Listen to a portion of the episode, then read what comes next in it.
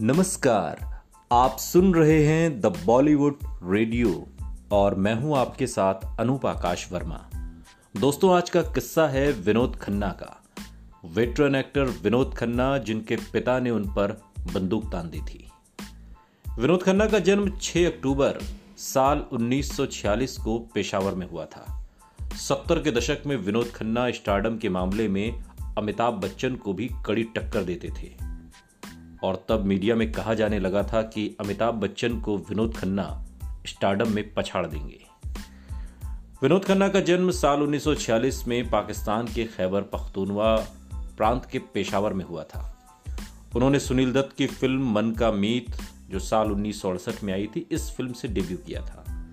इस फ़िल्म में वो विलेन बने थे, यानी कि अपनी पहली फ़िल्म में विनोद खन्ना विलेन के किरदार में थे।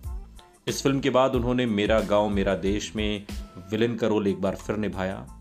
बतौर हीरो विनोद खन्ना की पहली फ़िल्म हम तुम और वो थी। विनोद खन्ना और अमिताभ बच्चन ने फ़िल्म मुकद्दर का सिकंदर और अमर अकबर एंथनी में एक साथ काम किया। विनोद खन्ना ने बचपन में स्कूल में एक ड्रामा में हिस्सा लिया था और इसके बाद उन्होंने एक्टिंग में करियर बनाने का फैसला किया।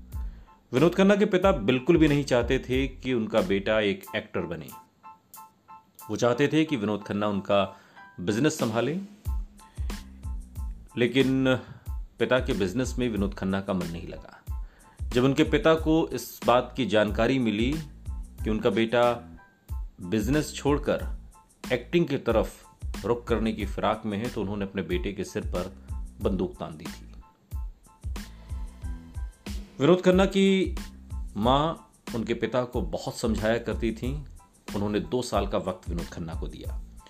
विनोद खन्ना जब अपने करियर की ऊंचाई पर थे तो वो फ़िल्में छोड़कर ओशो के आश्रम में चले गए। यहाँ उन्होंने माली का काम किया और कुछ वक्त बाद वापस आकर एक बार फिर फ़िल्में शुरू की।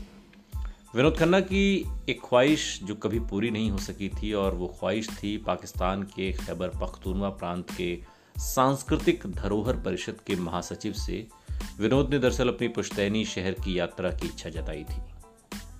विनोद पेशावर स्थित उस इलाके को देखना चाहते थे जहाँ पर उनके माता पिता और उनके पूर्वज रहा करते थे।